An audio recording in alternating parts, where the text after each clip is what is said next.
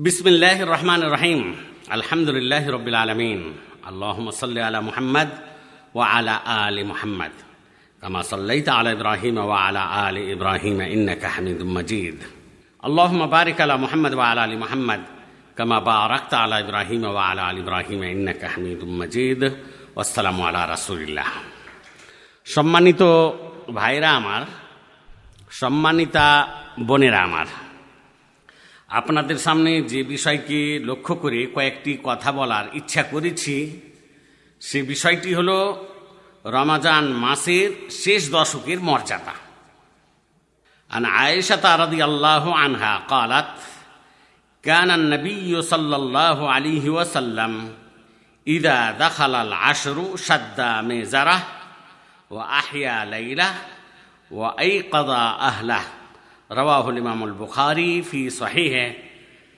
واللفظ له والإمام مسلم أيضا في صحيحه নবী করিম সাল্লাহ আলী সাল্লামের প্রিয়তমা আয়েশা উম্মুল মমিনিন রদিয়াল্লাহ আনহা থেকে বর্ণিত তিনি বলেন রমাজান মাসের যখন শেষ দশকের দিনগুলি আসত তখন তিনি মহান আল্লাহর ইবাদত বা উপাসনায় খুব তৎপরতার সহিত পরিশ্রম করার জন্য চূড়ান্ত প্রস্তুতি নিতেন। এবং স্ত্রী সম্ভোগ বা কামাচার থেকে বিরত থাকার জন্য তিনি, বিরত থাকার জন্য তিনি তাঁর লুঙ্গি কষে নিতেন। আর সারা রাত তিনি মহান আল্লাহর ইবাদত বা উপাসনা করার জন্য জাগতেন এবং নিজের পরিবারের সদস্যদেরকেও জাগিয়ে দিতেন।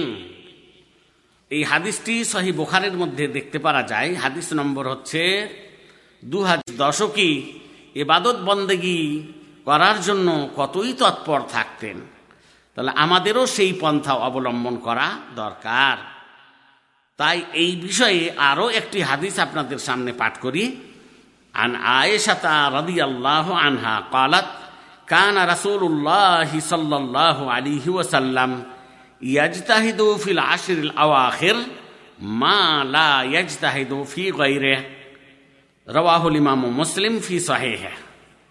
নবী করিম সাল্লাল্লাহু আলাইহি সাল্লামের প্রিয়তমা আয়েশা উম্মুল মমিনিন রদিয়াল্লাহ তালা আনহা থেকে বর্ণিত তিনি বলেন, আল্লাহর রাসুল সাল্লাহ আলী ওয়াসাল্লাম রমজান মাসের শেষ দশ দিনে মহান আল্লাহর ইবাদত উপাসনায় এমন তৎপর তৎপরতার সহিত এমন তৎপরতার সহিত পরিশ্রম করতেন যে অন্য সময় তিনি তা করতেন না।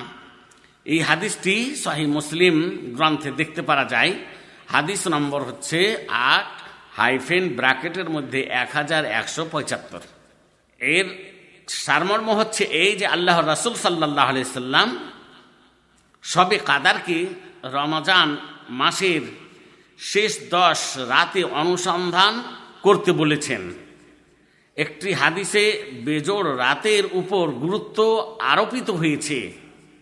তবে কোথাও সুনির্দিষ্ট তারিখ ব্যক্ত করা হয়নি।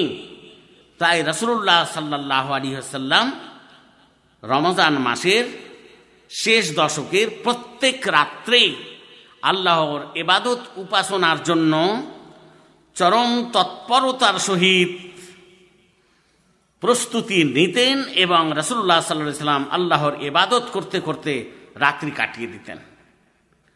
আর আল্লাহ রাসুল হচ্ছেন আমাদের উত্তম আদর্শ। সুতরাং আল্লাহ রাসুল সাল্লাহ সাল্লামের তরিকে আমরা অবলম্বন করব। আসসালামু আলাইকুম রহমতুল্লাহ বারাকাতু